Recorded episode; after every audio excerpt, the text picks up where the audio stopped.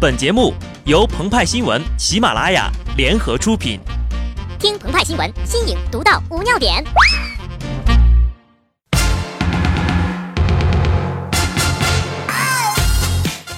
本文章转自澎湃新闻、澎湃联播，听众朋友们，大家好，我是机智的小布。看天光云影，能测阴晴雨雪，但难于目力所及。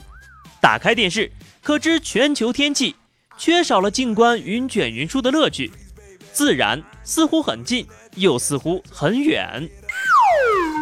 这是二零一五年广东高考作文题，从不同途径感受自然。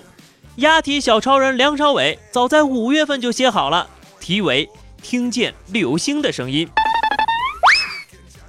在这篇写给他好友尔冬升的影评当中，梁朝伟说：“在那之前，我从来不知道流星也会有声音。”城市里太嘈杂，人人都很忙，没时间听流星说话。鹏鹏说他知道为什么梁朝伟没时间听流星说话，因为呀，人家在忙着听鸽子说话呢。梁朝伟曾在《一代宗师》中说过：“如果人生有四季，四十岁前我的人生都是春天。”但看过这篇文章后，我们才知道，梁朝伟的春天并不容易呀。原来做影帝要从卖家电开始，原来偶像不光会喂鸽子，还会放烟花吓到相亲。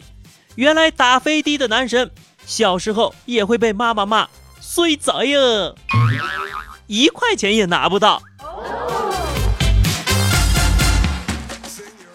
这篇清新淡雅的影评着实让观众们眼前一亮，大呼影帝原来文笔也是妙哉呀！听到这个消息。湖北高考数学卷出题老师不干了，比文学修养是吧？来，九章算术商公，斜解立方得两欠赌，斜解欠赌，解一为养马，一为鳖闹，养马居二，鳖闹居一，不义之律也。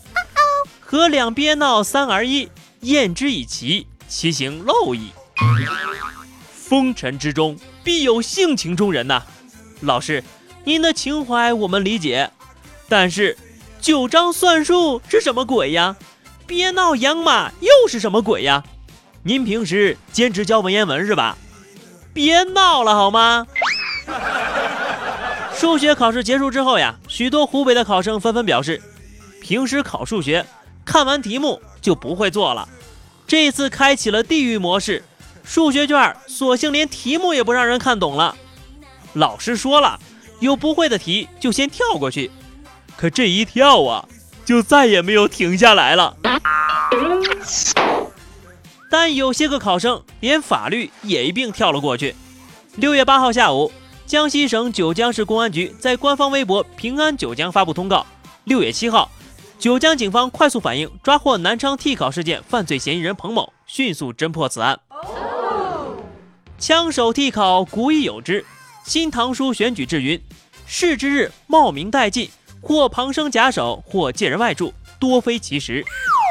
几百年后的今天，现代人发明了一种东西，叫做身份证，为的就是通过头像照片进行身份配对，防止替考。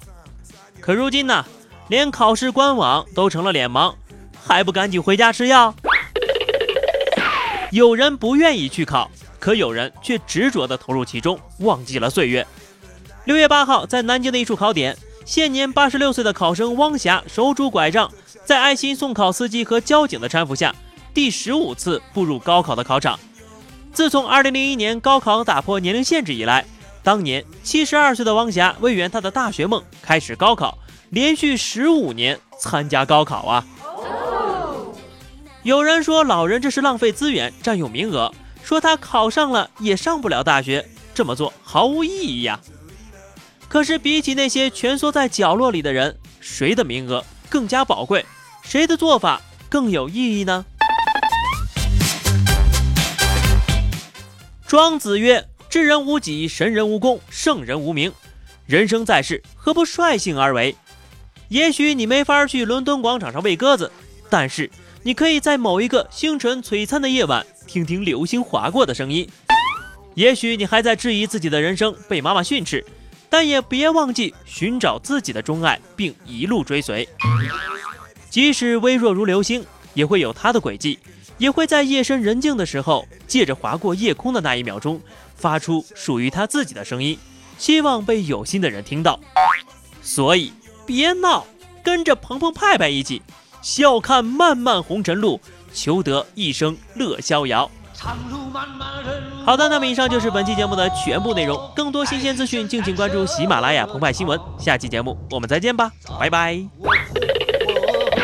真情听不出便是假象，投入命运熊熊火，不管的是这么